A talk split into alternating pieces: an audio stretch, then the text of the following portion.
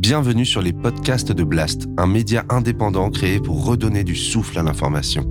Blast vous propose un autre regard sur l'actualité à travers des reportages, des décryptages, des enquêtes et des entretiens que nous avons décidé de convertir ici en podcast. Notre ambition Devenir votre média de référence et ainsi peser dans la bataille de l'information qui s'annonce et qui sera décisive. Les podcasts de Blast.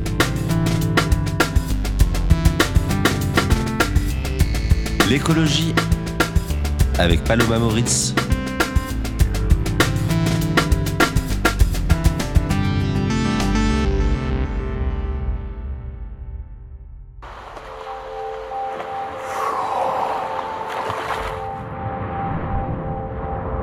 Qui n'a jamais retenu sa respiration sous l'eau Pour essayer ou pour un défi?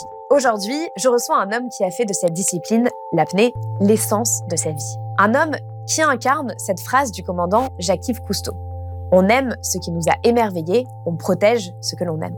Cet homme, c'est Guillaume Néry, champion du monde d'apnée, qui montre que cette discipline peut nous offrir une voie pour repenser notre rapport au monde et à nous-mêmes à l'aune de l'urgence écologique. Depuis des années, il se bat pour offrir les merveilles de l'océan au plus grand nombre à travers des vidéos captivantes et il s'engage aussi pour la protection du vivant et du monde aquatique. Guillaume Néry, bonjour. Bonjour. Merci d'être venu sur le plateau de Blast. Avec grand plaisir. Alors, vous êtes double champion du monde d'apnée et vous avez battu à quatre reprises le record du monde d'apnée en profondeur. Vous avez déjà plongé à 126 mètres, euh, donc deuxième apnée la plus profonde de l'histoire. Vous avez réalisé un certain nombre de films avec la réalisatrice Julie Gauthier pour montrer euh, la beauté de l'océan. On va y revenir. Euh, donc, vous plongez depuis 25 ans et pour vous, l'apnée n'est pas qu'une quête sportive et physique, mais aussi un art de vivre. Et vous venez d'écrire un très beau livre qui s'appelle Nature aquatique et qui retrace votre parcours, votre relation euh, à l'apnée et qui est un peu une sorte, euh, en tout cas de mon analyse, euh, une sorte d'ode à la vie, à l'océan et à la mer Méditerranée et qui est publié aux éditions Artaud. Donc finalement, vous parlez de nature aquatique puisque vous êtes l'un des rares humains à avoir accès aux deux mondes, terrestres et, et aquatiques, et à avoir plongé dans des profondeurs auxquelles très peu de personnes ont eu accès. Donc la première question que je voulais vous poser, c'est comment est-ce que l'apnée s'est révélée comme une évidence? Comment cette nature aquatique est née chez vous? Alors, ma nature aquatique était loin d'être évidente euh, au départ. J'ai grandi à Nice, donc la mer était quand même euh, toujours quelque part euh, dans, à l'horizon. Et hum, ça a commencé par un défi, finalement. C'est plutôt la, le, défi de la découverte euh, des limites du corps humain qui m'a fasciné dans un premier temps, plus que la mer en soi. Mmh. Euh, oui, vous racontez dans votre livre que c'est un défi dans un bus avec un ami. Voilà, c'est un défi avec un copain. je perds ce défi, mais il y a quelque chose qui m'intrigue à l'âge de l'adolescence, où on aime bien la transgression. Euh, découvrir qu'on peut s'arrêter de respirer, qu'on peut tenir toujours de plus en plus longtemps. Et donc, je commence à m'entraîner comme ça, juste pour, euh, par fierté, par orgueil. Mais je découvre que j'ai des capacités. Et habitant à Nice, euh, avec la mer, la mer devant moi, je, je, réalise que je peux utiliser cette capacité à retenir mon souffle pour aller, pour aller sous la surface de la mer. Je le faisais déjà tous les étés de manière voilà comme comme tous les comme tous les Niçois au bord de la mer mais là il y a eu un il y a eu un déclic et, euh, j'ai vraiment plongé dans la grande bleue et j'ai plongé dans cette passion euh, et c'est devenu un, art de vivre parce que c'est un peu comme c'est un peu comme la montagne, comme le surf, euh, comme la navigation, tous ces sports de, plein air. Finalement, le sport c'est juste une manière de pratiquer, mais au final, ça devient une espèce de relation intime que l'on crée avec l'élément. C'est pour ça que j'aime bien en parler comme un art de vivre. Alors justement, vous, vous, écrivez dans votre livre, j'ai 14 ans et la plongée en apnée me propose alors un moyen d'habiter le monde autrement, à contre-courant, un pas de côté hors des chemins balisés. Euh, c'est vrai que contrairement à euh, d'autres personnes qui pratiquent l'apnée euh, avec vous, que vous décrivez dans votre livre, vous ne pratiquez pas un autre métier à côté, vous vraiment vous faites exclusivement ça, on, va y revenir. Est-ce que vous pouvez expliquer rapidement quelle est votre pratique de l'apnée? Parce qu'il y a plusieurs pratiques différentes. Comment est-ce que vous plongez exactement? Comment ça se passe pour que quelqu'un puisse imaginer Alors, quand, on, quand on parle d'apnée en général, la première question qu'on me pose, c'est combien de temps tu tiens C'est euh, l'idée de l'apnée statique. Euh, Pourquoi? Parce que c'est un truc que tout le monde euh, a essayé. Moi, ce jeu du bus qui est devenu derrière une obsession puis une passion, bah, finalement, un jour, tout le monde s'amuse à le faire. Et donc, ça, on appelle ça l'apnée statique. C'est une certaine forme d'apnée, une apnée immobile, où on est juste dans une espèce de, de lutte pour tenir plus longtemps. Il y a une autre forme d'apnée que tout le monde connaît, c'est celle du grand bleu. Oui. Euh, si un jour on a regardé le Grand Bleu, on voit ces athlètes qui s'accrochent à une espèce de machine, on appelle ça une gueuse. On descend sans faire d'effort et puis on remonte avec un ballon gonflé d'air. On appelle cette discipline de no limits. C'est celle qui permet d'atteindre les plus grandes profondeurs puisqu'on ne fournit aucun effort pour descendre ni pour remonter. Moi, je pratique la discipline qui est euh, probablement une des plus euh, euh, pratiquées, la discipline un peu noble, reine de l'apnée. Mm. C'est on chausse une paire de palmes ou une monopalme et puis on descend en nageant et on remonte en nageant sans aucune assistance extérieure. Cette discipline s'appelle le poids constant puisqu'on ne varie pas son poids pendant la plongée. D'ailleurs, vous êtes assez euh, critique euh, du Grand Bleu euh, dans, votre livre en disant que ça, offre une vision de l'apnée qui n'est pas du tout la vôtre, qui est un peu une approche individuelle, égoïste. Et pourtant, c'est celle que tout le monde a en tête, en fait, aujourd'hui. Alors, je ne suis pas critique. Je, je, moi, je, suis très reconnaissant envers le Grand Bleu parce qu'au final, s'il n'y avait pas eu le Grand Bleu, il est possible que je, ne sois pas là aujourd'hui et que tout ce mouvement de, de, l'apnée moderne mmh. ne soit pas né. Oui, que vous avez vécu, en plus, cette naissance de l'apnée moderne. Moi, j'ai été un peu au début au balbutiement mm. et, euh, et, tous mes, euh, on va dire, les, pionniers, ceux qui m'ont appris, euh, ont été là parce qu'ils ont été fascinés par le Grand Bleu. Moi, je suis arrivé un peu après. On doit énormément au Grand Bleu. Mm. cependant, le Grand Bleu a amené aussi une image particulière des apnéistes, une image de la pratique que je me suis évertué, que je m'évertue encore à changer parce que le Grand Bleu montre des profils psychologiques un peu particuliers. Hein, les, deux, Jacques Mayol et, Jean, et, qui est joué par Jean-Marc Barr et, Enzo, euh, qui est interprété par Jean Reno, euh, sont un peu des personnages complètement solitaires, obsédés, obnubilés par cette quête de performance, jusqu'à l'un et l'autre en mourir. Mm. Et, nous, on n'est pas du tout là-dedans. Oui, ça montre un aspect morbide de la très morbide. Que, vous, êtes vraiment à contre-courant de ça, en complètement, fait. Complètement, Mais bon, cet aspect morbide, c'est ce qui fait la puissance du film, c'est la, mm. la puissance de la fiction. Euh, mais dans la réalité, euh, c'est une activité, une activité qui est très communautaire, euh, avec beaucoup d'entraide, beaucoup de coopération. c'est une activité collective où finalement, je n'aurais rien fait si j'avais été tout seul. Et, et c'est en ça que ça s'inscrit un peu vraiment en décalage avec l'image du Grand Bleu. Mais d'ailleurs, dans votre livre, vous vous rendez vraiment hommage à toutes ces personnes, ces, anges gardiens, vous les appelez les anges gardiens, qui euh, sont là euh, pour vous attendre à 30 mètres de profondeur quand vous effectuez des, plongées euh, très profondes et, qui, en fait, à un moment donné, vous ont sauvé la vie. donc c'est ce comme ça que commence votre livre avec le récit de l'accident que vous avez vécu à Chypre en, en 2015. Est-ce que vous pouvez expliquer ce qui s'est passé exactement? Alors, je, suis à Chypre, je prépare les championnats du monde. Euh, je suis encore dans une période où la compétition est importante, prépondérante pour moi. Je bats euh, sur un premier jour de compétition mon record personnel et je m'approche à quelques mètres, à deux mètres du record du monde, en plongeant à 126 mètres avec euh, voilà, une, plongée parfaitement maîtrisée mmh. qui me permet d'envisager, d'annoncer 3 euh, mètres plus profond, à savoir 129 mètres, ce qui constituerait un nouveau record du monde. Donc je tente mon cinquième record du monde. Et euh, ce jour-là, euh, tout se passe à peu près comme prévu dans la maîtrise de ma, de ma plongée. Je me dis juste au cours de la descente que c'est un peu plus long que d'habitude, mais je le mets sous le euh, je mets sur le compte de, du fait que c'est un nouveau record, du fait qu'il y a peut-être un peu de courant. Et, et donc, je me rends pas compte qu'elle est effectivement bien, bien plus longue. Et au cours de la remontée, à quelques mètres de la surface, je perds connaissance. Je fais ce qu'on appelle une syncope, qui est liée à une diminution de l'approvisionnement en oxygène au niveau du cerveau. Et donc, le cerveau, pour se protéger, pour protéger l'organisme, il préfère mm. tout couper euh, pour sauvegarder le peu d'oxygène qui reste. Et donc, une plongée euh, où on réalise une syncope n'est pas validée. Et donc, les apnéistes de sécurité, ce que j'appelle mes anges gardiens, me remonte en surface. Je reviens à moi. Je ne comprends pas comment j'ai pu à ce point maîtriser 126 et faire un accident aussi grave à 129. Oui, à 3 mètres de différence. Avec seulement 3 mètres. Euh, et donc, au bout de quelques minutes euh, de désarroi, euh, je regarde mes instruments de plongée et là, je, je me rends compte que je ne suis pas là à 129 mètres, mais je suis là à 139 mètres. Alors, il faut, faut savoir que quand on plonge, on descend le long d'un câble, un filin qui est mesuré et donc, quand on annonce 129 mètres, le câble est mesuré à 129 mètres. Donc, on ne se pose pas mm. la question. On ne se demande pas où est-ce que je m'arrête. Ou si on veut faire 129 mètres, on va jusqu'en bas, on prend le petit témoin, une petite plaquette et on remonte. Et c'est ce que j'ai fait.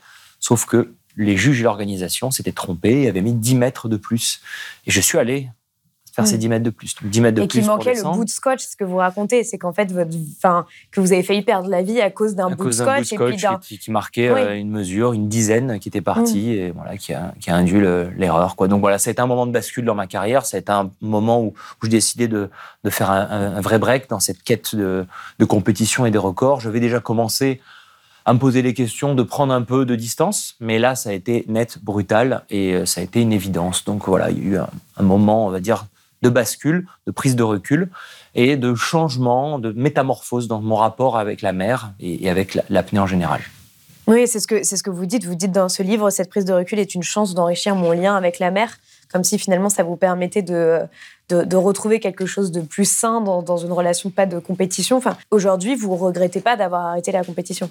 Alors non, et d'ailleurs, comme je, l'explique, je suis, je, euh, au bout de quelques années, je suis revenu à la compétition. Je l'ai fait de manière, euh, j'ai, euh, je, participe là, depuis 2-3 ans à quelques compétitions, mais de manière beaucoup plus détachée, mm. plus du tout dans cette même approche d'avant, qui était la quête du record, la quête d'être le meilleur.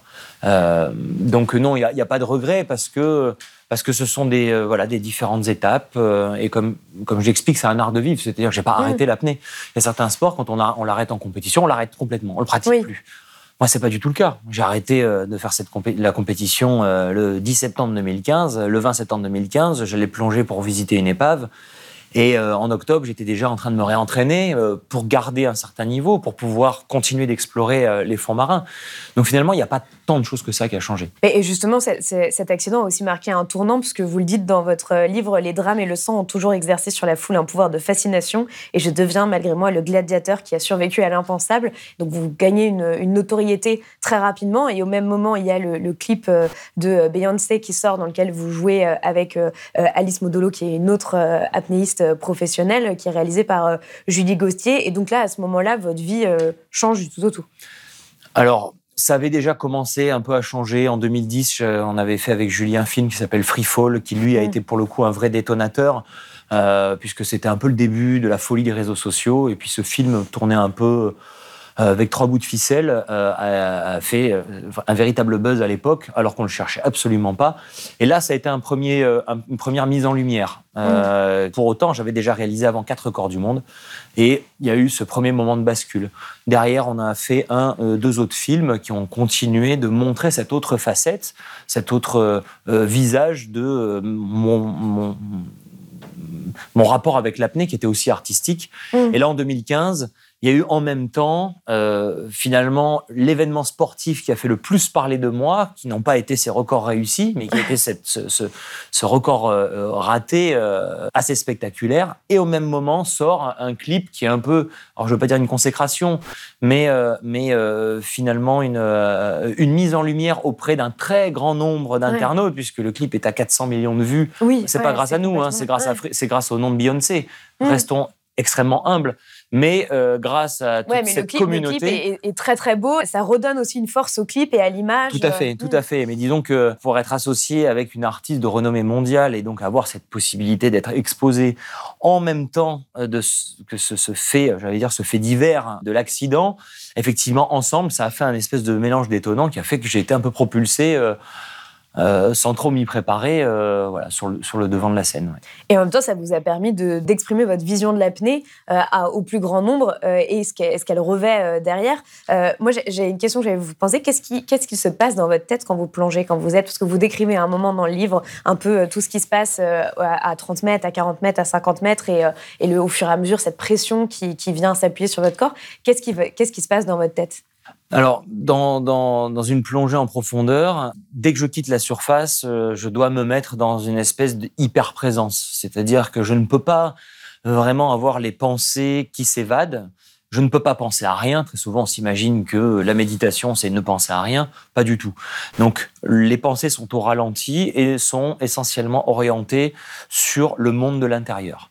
Et donc, je suis dans une espèce d'écoute de, euh, bah, de tous ces, signaux, de, toutes ces, de tous les sens qui sont un peu bouleversés par, euh, par cette nouvelle dimension qui est, la, voilà, qui est le, monde sous-marin, qui est le, la plongée à la verticale. Et donc, euh, je suis voilà, à l'écoute comme si j'avais un espèce de, de, de, petit logiciel interne qui analysait tout ce qui se passe, le vitesse, la vitesse de l'écoulement de l'eau. J'ai une sensation très fine de la position de chacun des membres de mon corps. Et, donc je suis euh, dans un ajustement perpétuel pour essayer mmh. d'être le plus efficace possible. Je suis en apnée, c'est-à-dire que euh, je ne peux pas gaspiller de l'énergie. Je dois être dans une économie maximale. Et donc ça demande d'être très à l'écoute à l'écoute de tout. Et puis, j'écoute aussi tout, toutes les, tout, tout ce que m'envoie comme signaux le monde extérieur, et notamment bah, le froid qui, euh, qui s'accentue, euh, la lumière qui diminue. vous parlez notamment aussi en Méditerranée du moment où vous on perd 12 degrés, c'est à partir de 40 mètres. C'est ça, environ, voilà. Vous perdez 12 degrés d'un coup et qu'il y a des personnes qui sont arrêtées par ça en apnée. C'est ça. il y, y, a des passages de différentes étapes qui sont, qui sont une pénétration dans un monde qui est de plus en plus hostile. Et puis surtout la pression, cette pression qui est énorme, qui m'écrase, mm. et face à laquelle je dois mettre en place des stratégies. et donc mon, mon mental, euh, l'esprit est orienté là-dessus, euh, avec l'exécution de petites choses très simples, euh, enfin très simples, non pas si simples que ça, mais en tout cas des automatismes techniques qui me permettent de continuer à plonger, notamment au niveau de, de la gestion des mmh. oreilles, etc. C'est des trucs que je répète tellement de fois que quand je suis sur une plongée record, finalement, je les mets en place presque sans mmh. y penser. C'est des automatismes. Et puis j'écoute, j'écoute. Euh, je ressens cette pression qui écrase, qui m'écrase et qui me renvoie complètement à l'intérieur des frontières de mon propre corps, ces frontières qui s'amenuisent, et, euh, et, je me laisse totalement comme ça happer, euh, engloutir par les profondeurs, sans lutte, sans résistance, mmh. avec vraiment cette obsession d'être détendu, relâché. Et une question qui, peut se poser, parce que c'est vrai que ça, avec le Grand Bleu, il y a un peu eu ce, fantasme autour de l'ivresse des profondeurs. Euh, est-ce que parfois, euh, est-ce que vous pouvez m'expliquer comment vous, vous vivez l'ivresse des profondeurs, parce que vous en parlez Alors moi, j'avais lu que c'était un mythe, donc j'étais un peu perdue. Et est-ce que, euh, est-ce que parfois, ça vous arrive de vouloir rester? Alors voilà, c'est ça le mythe. Le mythe, c'est ça. C'est l'ivresse des profondeurs, version grand bleu, où mm. euh, on s'interroge en bas si on va rejoindre les sirènes, etc. Ça, ça n'existe pas. Mm. Ça, c'est le mythe. Par contre, l'ivresse des profondeurs, on l'a. C'est une réalité physiologique que l'on doit subir, surtout quand on plonge en apnée au-delà des 100 mètres. Donc voilà, quand je suis à plus de 120 mètres, euh, que je commence à remonter. Alors moi, c'est, elle commence à se manifester en bas et elle m'accompagne toute la remontée. Et donc cette ivresse des profondeurs vient perturber un peu la lucidité, vient euh, accélérer le rythme des pensées. Elle vient euh, s'immiscer par, euh, selon les états, selon les jours, des certaines formes de vision, parfois d'hallucination, de perturbation du son. Et j'ai pas vraiment d'emprise dessus. Euh, j'ai mis des années à le comprendre. Et, donc, et les visions, euh, par exemple, ça peut être. Euh, la première fois que j'ai eu une narcose, par exemple, c'était à l'époque où je plongeais en fermant les yeux pour être plus concentré. Et en fait, sur cet écran noir, je voyais s'agiter des espèces de, de monstres, comme des gremlins, qui ah gesticulaient et qui émettaient des espèces de bruits, de cris sourds c'est comme si je les entendais vraiment de l'intérieur. Ah oui, donc c'était une vision, enfin c'était une hallucination plus euh, des, euh, des, sons. Euh, plus des, hmm. une distorsion du son. Alors probablement qu'il y avait certains sons que j'entendais et qui se transformaient, que j'interprétais. C'est compliqué à analyser parce que c'est vraiment sur des instants courts pendant la remontée. et puis quand on reprend nos, nos esprits à la surface, on s'en rappelle comme on s'en rappelle de rêves hmm. que l'on peut avoir au petit matin. donc c'est pas j'ai appris à les accepter, mais c'est pas quelque chose que je vais rechercher. Donc vous avez jamais eu cette, ce, côté de tellement fasciné par ce que vous voyez que vous avez envie de rester, vous êtes un peu saisi par... Il est évident que sur des plongées, on va dire moins profondes, où on a un masque et où je cherche à créer une interaction avec des animaux, avec les baleines, avec les requins, euh, je parle d'une expérience au Galapagos où je m'immerge au milieu d'un banc de centaines de requins marteaux. Évidemment que euh, ces expériences d'immersion totale dans la nature sont prenantes, sont poignantes, et euh, euh, nous, on a envie de rester plus longtemps. Mais quand on est apnéiste, on a une telle éducation sur l'écoute du corps que à, aucun moment euh, cette espèce d'envie va prendre le dessus. Mm. Il y a toujours des signaux qui nous disent OK là c'est bon stop tu remontes. ce qui peut parfois arriver c'est qu'on descende sur moins profond 20 ou 30 mètres on se pose et qu'on soit bien, qu'on se sente bien. Et, euh, parfois, on peut avoir des, sensations un peu trompeuses où finalement on est bien, mais on est quand même en train d'entamer notre, notre niveau d'oxygène. Mm. Et donc là, c'est pas de l'ivresse. Euh, euh, il y a des, des modifications en lien avec la pression, des pressions partielles de gaz. Et donc, quand on est en bas, on a une pression partielle d'oxygène qui est plus élevée, qui nous donne la sensation d'être en perfusion d'oxygène pur. Et donc dans ce moment-là, vous n'avez pas les, fameux spasmes dont vous parlez qui justement montrent que vous avez une sorte d'excès de gaz carbonique et du coup vous avez envie de souffler et vous avez envie de remonter. C'est euh. exactement ça, c'est-à-dire que les alertes sont mises en sourdine. D'accord. Et donc ça, euh, c'est là où il faut, euh, c'est important d'être accompagné, c'est important d'avoir de l'expérience, c'est important de progresser tout doucement et de savoir à un moment donné euh, écouter les bons signaux et et, et, des fois en garder vraiment beaucoup sous le pied.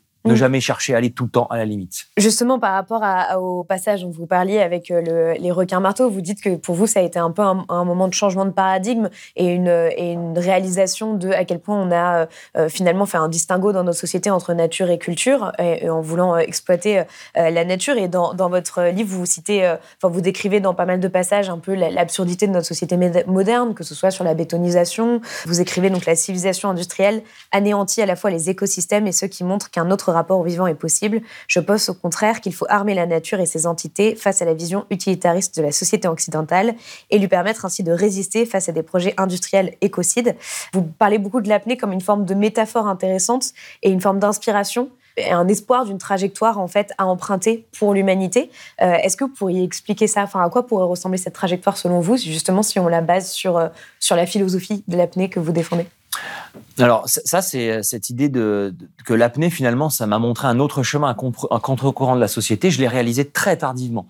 Et je pense que j'ai plongé dedans adolescent un peu sous forme d'intuition parce que j'arrivais pas à me retrouver dans un projet de vie, un projet de vie en société mmh. euh, euh, que, qui m'était proposé. Et c'est vrai que j'étais très très perdu au moment de l'orientation, des choix, de quel voilà quel, quel métier j'allais pouvoir euh, accomplir, dans quelle case j'allais pouvoir rentrer pour pouvoir me sentir euh, parfaitement euh, bien en harmonie avec le monde dans lequel j'allais vivre et la société. Et donc l'apnée m'a proposé cette vision à contre-courant. là où je peux citer tous les exemples que je développe, j'essaie de développer dans, dans, dans, le livre, le rapport au risque par exemple, on, on, on évolue, on se rend compte ne serait-ce que à nos âges, si on revient 20 ans en arrière, on se rend compte de la trajectoire qu'emprunte euh, la société occidentale mm. dans son rapport au risque, avec une espèce d'obsession du risque zéro.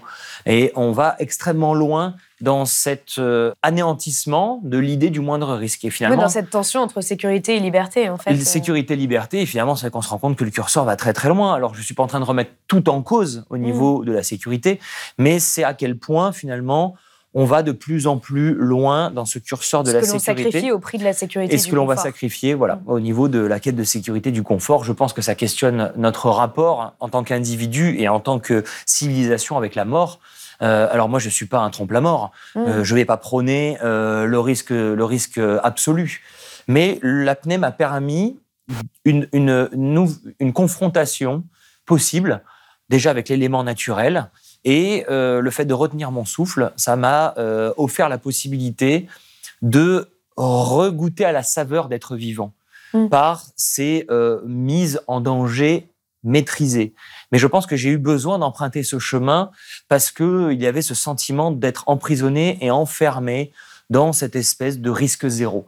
Donc ça, c'est un premier, c'est un premier point qui est intéressant dans cette trajectoire de l'apnée, dans ce rapport à l'élément où on va se confronter, on va se mettre à nu, euh, finalement, comme l'humanité a toujours vécu, euh, si on remonte avant euh, le début de l'agriculture, avant, je remonte même avant la société industrielle, avant le début de l'agriculture, quand l'humain était un chasseur-cueilleur, euh, voilà, il y avait euh, finalement une confrontation et un lien direct avec, euh, avec, avec, la, avec la nature. Oui, vous parlez aussi des cueilleurs qui plongeaient à l'époque en apnée pour aller chercher des coquillages au fond de l'eau. Tout à fait. Alors, je, je, je, suis, je, veux surtout pas verser dans une espèce de vision poétique fantasmée d'un passé qui était forcément mieux. Je questionne juste d'où on est parti, une trajectoire qu'on a voulu emprunter et les excès euh, euh, que, notamment, notamment ces 200 dernières années, avec l'avènement de la civilisation industrielle, mm. ces excès de euh, recherche, de domination à tout prix absolu de la nature. On s'est complètement coupé de la nature, et donc ça, c'est également ce qui est intéressant dans la pratique de l'apnée, c'est à un moment donné revenir à un lien étroit avec la nature, redécouvrir, c'est pour ça que l'ouvrage s'appelle Nature aquatique, parce que moi j'ai cheminé pour vraiment prendre conscience de cette nature aquatique qui est la mienne, mais qui est, je pense, une nature euh, que l'on a un peu tous habitants de la planète et bleue. Et de laquelle on se déconnecte. et de laquelle on se déconnecte. On se déconnecte du vivant, on se déconnecte euh, de toute forme de nature. Le développement de ces villes, de ces grandes mégalopoles, euh, finalement, nous, nous, nous, font évoluer dans un monde qui est complètement artificiel. Et donc la nature, euh, l'apnée m'a forcément permis de pouvoir euh, euh, me réimmerger totalement au contact de l'élément. Je parle de cette idée, cette nécessité de ralentir. L'apnée m'a appris à ralentir parce que j'ai pas d'autre choix en plongeant en apnée que de ralentir cette espèce de frénésie dans laquelle on est. Là, je suis à Paris pour quelques jours. Mm. J'ai une, une, espèce de vie frénétique. Et euh, j'ai vraiment hâte là de replonger, de me réimmerger en mer pour finalement abaisser, euh, abaisser le, niveau de l'intensité parce qu'en apnée, on ne peut pas être performant et on ne peut pas durer si on ne met pas une forme de lenteur dans l'exécution de toutes nos, tâches, y compris même dans la performance en elle-même. Et donc, euh, voilà, toutes ces, tous ces points en, rapport avec la nature, la vision aussi euh, communautaire versus un monde très individualiste dans lequel je grandissais. finalement, la plongée en apnée m'a offert la possibilité d'avancer dans une forme de communauté d'entraide et de trouver des valeurs que peut-être mm. je ne retrouvais pas dans ce qui m'était promis euh, dans les études, les concours, être à tout prix le meilleur. Alors, c'est marrant parce que j'ai fait quand même un sport en essayant d'être le meilleur, mais dans un esprit finalement où j'essaie d'être le meilleur par rapport à moi-même. Ça m'a amené à battre des records, mais j'ai jamais été dans cette obsession de dire je vais écraser tout le monde. Et ça, et ça c'est extrêmement euh, et vous dites important. Que vous le faites en équipe. Et que, on le fait en euh, équipe. Et, euh, et, je pense que si on change cette logique, qu'on essaye de s'améliorer par rapport à soi-même, essayer de devenir une forme de meilleure version de soi-même, ça peut se faire dans la coopération. On peut s'entraider chacun à être meilleur, sans vouloir être meilleur que les autres. Mm. Et donc, bah, ça aussi, c'est quand on parle de quelle vision pour un monde de demain, euh, ça paraît être complètement utopique. Et pourtant, dans le monde de l'entreprise, c'est aussi en train de faire son chemin, cette idée de collaboration. D'ailleurs, vous faites beaucoup d'interventions dans les entreprises. Euh, bah, J'essaye, oui, d'amener cette mm. vision, justement. Euh, J'essaie de, de, Et vous avez l'impression que vous êtes entendu? Eh ben, si on fait, ceux qui font appel à moi, j'ai l'impression qu'ils veulent justement euh, m'entendre sur cette sur cette voie, sur ce chemin, et que c'est une source d'inspiration. J'essaye en tout cas de m'adresser euh, pas forcément à l'entreprise en tant qu'entreprise. J'essaie de parler aux gens qui sont et qui m'écoutent. Et j'essaie de le faire en étant pas donneur de leçons, en essayant d'être le plus sincère et authentique possible. Et je considère que je plante des graines comme ça. Et j'espère que cette vision, elle peut, elle peut cheminer. Il faut qu'elle chemine le plus vite possible, en tout cas. Bah ça c'est sûr. Mais d'ailleurs, c'est intéressant aussi euh, pour, pour, terminer sur ce point-là. Vous faites aussi un éloge de la sobriété euh, en disant en permanence que vous devez faire le plus avec moins, euh, ce qui est exactement le défi dans lequel on est aujourd'hui. C'est-à-dire que si on veut arriver à réduire nos émissions, à s'adapter au changement climatique, on va aussi être obligé d'en passer par de la sobriété. Donc ça fait 25 ans que vous euh, plongez et vous avez vous expliquez dans votre livre que vous n'avez euh, jamais passé euh, plus de 10 jours sans être dans l'eau, à part au moment du confinement et que ça a été très dur pour vous. Donc vous avez un peu été aux premières loges de, euh, des modifications aussi euh, humaines sur l'océan, sur, son, sur, sur la mer Méditerranée, puisque vous plongez beaucoup à Nice. Comment est-ce que vous avez vécu ça? Enfin, qu'est-ce, qu'est-ce que, Est-ce que vous l'avez vu, en fait, ces changements en 25 ans? Alors, c'est bien, c'est, c'est, c'est bien le problème, justement, avec ce bouleversement climatique. C'est que le changement, on le voit, mais il faut ouvrir les yeux, il faut être attentif. Mm. On ne le voit pas comme ça d'une saison sur l'autre c'est un long processus. Et euh, je pense que c'est une des raisons pour lesquelles euh, il y a autant de temps de réaction. Il commence à y avoir des, euh, catastrophes climatiques qui nous mettent face à cette évidence, des étés de plus en plus chauds, des hausses de température qui sont mm. mesurables, les scientifiques qui hurlent depuis 30, 40, 50 ans pour certains, les premiers qui ont commencé à alerter avec le rapport, euh, le, Club de Rome en 72, le rapport Meadows, ça a été les premiers, on les prenait pour des fous. Donc ça fait un moment quand même qu'il y a une, espèce de cri d'alerte. Mais pourquoi on met autant de temps? C'est parce que finalement, dans le vraiment le vrai quotidien, ça change, mais un petit peu. C'est pas comme le Covid. Le Covid mm. est arrivé, ça a été instantané. Et donc l'homme a été capable de réagir de manière brutale. Dans la problématique climatique, c'est ça qui me fait un peu peur, hein, c'est euh, notre capacité cognitive à pouvoir s'adapter alors que on est dans une projection de catastrophes qui vont faire que de s'empirer dans les 10, 20, 30, 40, 50, 100 ans. Mmh. Et, euh, et, je pense que c'est pour ça que c'est aussi lent à changer. Et moi, quand je suis sous l'eau, oui, je vois des changements, mais euh, euh, en Méditerranée, par exemple, ça va se manifester selon les, les vents, les courants. Euh, par euh, des moments où il y a plus de plastique. Ah oui, on le voit. Et puis on fait un nettoyage, et puis cette zone-là, finalement, elle retrouve un peu de son éclat. Euh, il y a des zones où il suffit que on décide que les bateaux vont passer un peu plus loin. Et, on se rend compte de la résilience du, monde marin. Donc là où je vais nager très souvent, je décris ces bains que je fais de manière presque quotidienne dans un petit coin à côté de Nice. Bah, il y a des fois où j'ai l'impression de voir beaucoup de poissons. Et donc c'est vachement trompeur. Hein parce que l'œil humain euh, ne va pas a pas forcément cette capacité euh, d'observation qu'ont les mesures scientifiques qui, euh, qui, résonnent à, très grande échelle. Alors en Méditerranée, c'est pas forcément évident de voir les changements. on se rend compte certaines espèces qui disparaissent, qui sont moins les, les poulpes par exemple qu'on voit de moins en moins. On se rend compte aussi que certaines espèces qui sont protégées reprennent leur place. Donc on se rend compte à la fois de l'impact de l'homme, mais on Ouais. se rend compte de l'impact positif quand on décide d'agir de manière ciblée. En Polynésie, où j'ai la chance d'aller euh, euh, chaque année, où je vais passer trois ou quatre mois, il y a des, des- des- par contre des, euh, des impacts et des dégâts qui parfois sont irréversibles, qui eux pour le coup sont très visibles, et notamment sur les épisodes de blanchissement de corail. J'ai eu l'occasion ces dernières années de pouvoir aller d'une année sur l'autre, sur le même récif, et de voir, par cer- certains endroits, 50% du récif corallien qui avait blanchi et donc qui allait mourir. Bah, le, le dernier rapport euh, scientifique qui est sorti là-dessus montre que si euh, on arrive à un réchauffement climatique de plus 1,5 degré, c'est 99% des coraux Ouais, qui vont disparaître. c'est pour ça ben, on va y arriver, malheureusement. Moi, c'est l'une des données qui m'a le plus. euh, Ouais, ouais, ouais, moi, c'est, dramatique. Alors, on peut garder une petite lueur d'espoir sur une forme de résilience et, euh, et, et, et, euh, que certains coraux ont des capacités supérieures, bah, comme dans toutes les, les grandes crises. hein. c'est ceux qui vont résister, c'est ceux qui ont, on appelle ça les super coraux. hein. Il y a des Mm. études qui sont faites notamment à Montréal par le, CRIOB, qui est un institut qui s'occupe de, de l'étude du corail. Et donc, ils étudient les super coraux et des individus qui ont cette capacité de résister quand on les soumet à des, à des, à des contraintes supérieures, voilà, à la normale. Donc, est-ce qu'on peut espérer qu'il y aura une forme d'adaptation? Euh, J'en sais rien. En tout cas, il faut qu'on se prépare parce que euh, ce n'est plus qu'une hypothèse, euh, c'est une réalité. 1,5, c'est le meilleur des scénarios. Euh, Oui, c'est le meilleur des scénarios qui Et pour est le même- moment, on est plutôt sur une trajectoire 2,7. et on est, voilà, selon on est les sur une trajectoire, pays, voilà, tout à fait. On est COP26, sur une trajectoire qui, qui place 1,5 comme le scénario le plus optimiste. Et le scénario le plus Mm. optimiste va amener 99% des cours à disparaître.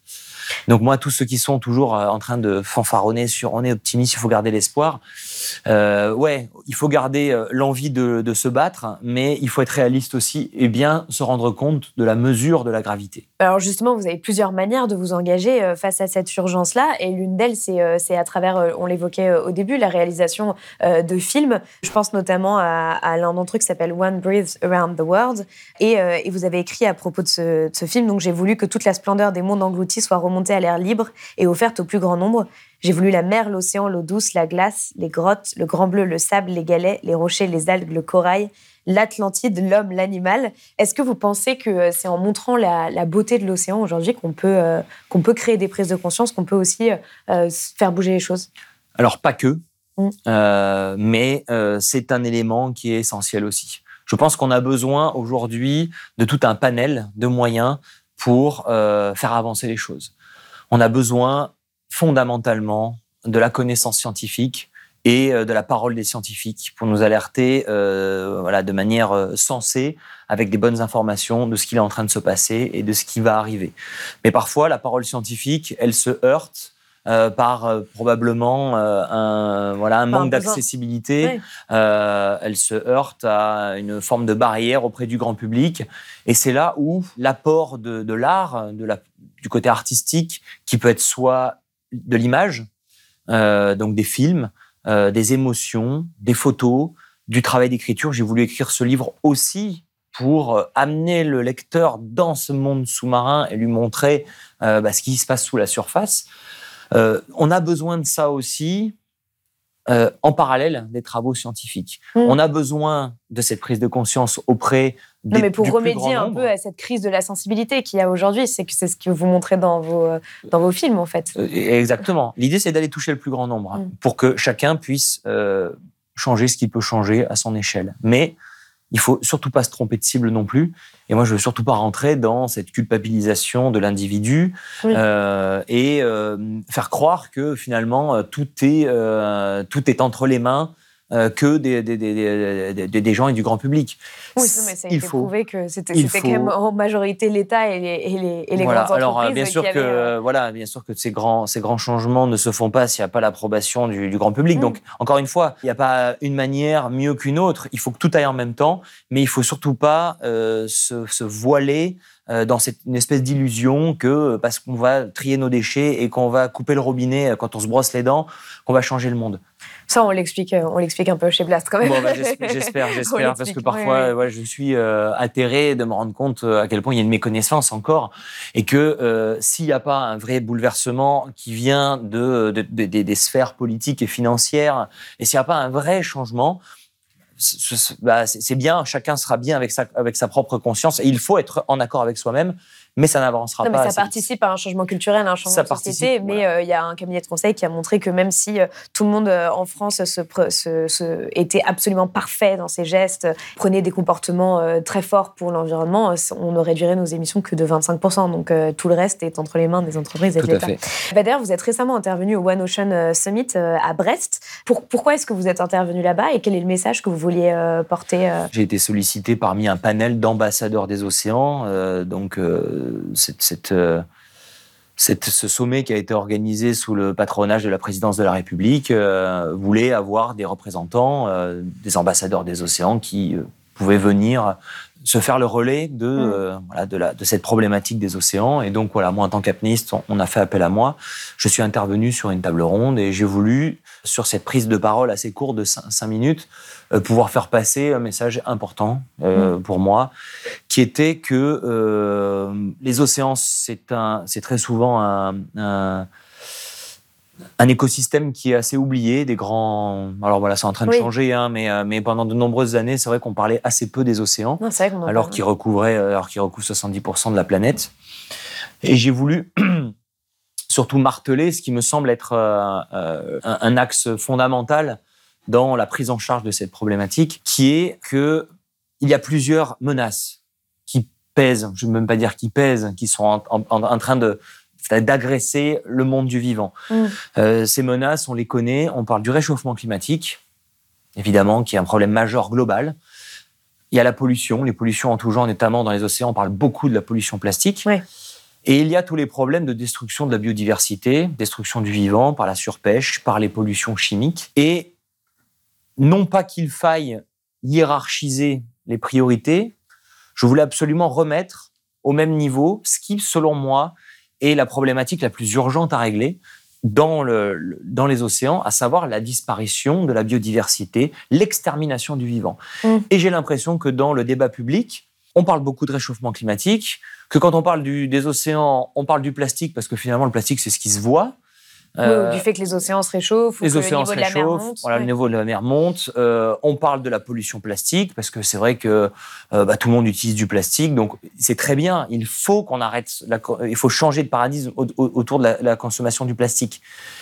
Mais les problèmes de surpêche, qui sont en train de vider, de décimer les océans, la disparition du vivant. On en a très peu parlé en plus à ce sommet hein, de la surpêche. On en a assez peu parlé. la disparition du vivant, les pollutions chimiques en lien avec l'agriculture intensive, ce sont des véritables drames qui sont en train d'anéantir les écosystèmes des océans. Et un océan qui se vide, un océan qui meurt, peu importe finalement à quelle température il sera, euh, et encore une fois, je ne veux pas surtout pas amoindrir les problèmes de réchauffement climatique, mais un océan qui est vide et qui est mort, c'est le début de la, c'est le début de la fin, c'est le début d'une grande catastrophe qui pourrait être irréversible. Et pourquoi ça me désole? C'est parce que finalement, j'ai l'impression que sur cette problématique de destruction du vivant, c'est presque là qu'il serait le plus facile d'agir. En tout cas, mmh. où on peut avoir les résultats les plus immédiats. Les problèmes de réchauffement climatique, c'est un problème tellement global, tellement majeur, qui doit bouleverser en tout point notre euh, civilisation, que forcément, ça doit prendre un peu de temps. Et vous voulez dire des euh, résultats immédiats, par exemple, en interdisant la surpêche, euh, en, ayant des aires marines protégées En ayant des aires marines protégées qui ne soient pas des, des, coquilles vides, en ayant des aires marines protégées qui soient réellement protégées, en sanctuarisant de manière drastique euh, tout un tas d'endroits, des zones de, vie, de biodiversité, en légiférant, et je crois que c'est d'ailleurs ce qui est en train de se jouer en ce moment au niveau de la haute mer, installer une gouvernance au niveau de la haute mer pour que ces zones ne soient pas des zones de non-droit et qui soient pillées par euh, l'ensemble des grands de la pêche industrielle. Oui, parce qu'on parle, beaucoup aussi des criminels euh, climatiques aujourd'hui. Euh, j'ai vu que vous étiez engagé sur, la, la, pêche des ailerons de requins récemment. Il y, y, a aussi tout ça, cette espèce de braconnage en mer qui est, très très important. C'est une zone où il y a des mercenaires. C'est une zone où dans, dans, dans, la haute mer où finalement il n'y a pas de il, n'y a pas de gouvernance. Alors le, le, le, le, One Ocean Summit a mis en évidence que l'Europe, c'est l'espace maritime, le premier espace maritime au monde. La France est la deuxième puissance maritime. Et donc, euh, la France doit et l'Europe doit euh, se positionner en leader euh, pour amener le changement au niveau de cette réglementation sur la haute mer. Si on, on, légifère de manière rapide sur la pêche industrielle intensive, on l'a vu hein, sur ce qui s'est passé avec le thon rouge, en 10 ans, des mesures réelles de terrain drastiques ont régénéré complètement les stocks. Donc c'est ça qui est rageant oui, c'est que c'est possible que c'est possible et les, effets peuvent être extrêmement rapidement. Il faut agir le plus rapidement possible sur l'agriculture euh, intensive, euh, dont tous les polluants se retrouvent euh, dans les dans, les mers et les océans et entraînent une eutrophisation dramatique des rivages et des côtes. Et, et, ça aussi, on peut aller très très vite. Donc je suis pas en train de dire qu'il faut faire que ça et puis on oublie le réchauffement climatique. Je dis juste qu'il faut mener de front tous les combats, mais ceux sur lesquels on peut agir et changer vite, il faut le faire. On a vu avec la crise du Covid que quand on veut mm. agir vite, on est capable de le faire. On est capable de rentrer dans une gestion de crise. Finalement, la crise climatique, elle n'est pas considérée comme une crise. Elle est considérée comme un truc lointain pour les générations à venir. Et, donc du coup, euh, bah voilà où on en est, c'est que ça avance tout doucement. Si on prenait la mesure de ce qui est en train de se jouer au même niveau que euh, que, que, que, la manière dont on a pris la gestion de la crise Covid, on se rend compte qu'on est capable de faire des choses. On est capable d'agir, d'aller vite. De la même manière que la guerre en Ukraine. De la même manière que la guerre en, de... la, manière que la guerre en Ukraine. Ça ne sera pas possible euh, sans une certaine forme de contrainte. Mais et ça, c'est la grande force du récit, mm. du récit qu'on a envie d'écrire pour la suite. C'est il faut euh, il faut que ces contraintes euh, soient enchantées il faut réenchanter ces contraintes. Euh, et je crois que c'est un peu l'enjeu au niveau des, politiques euh, aujourd'hui. C'est euh, on peut pas y échapper. On pourra pas échapper à changer drastiquement les choses qui vont amener des bouleversements de notre vie. Mais il faut pas le voir comme une catastrophe. Il faut le voir comme une manière belle, positive, joyeuse de bah, d'envisager un autre quotidien. Parce que sinon, euh, ouais, sinon, sinon ça ne fonctionnera pas. Bah, c'est ce que vous dites avec l'apnée, enfin faire euh, faire mieux avec finalement.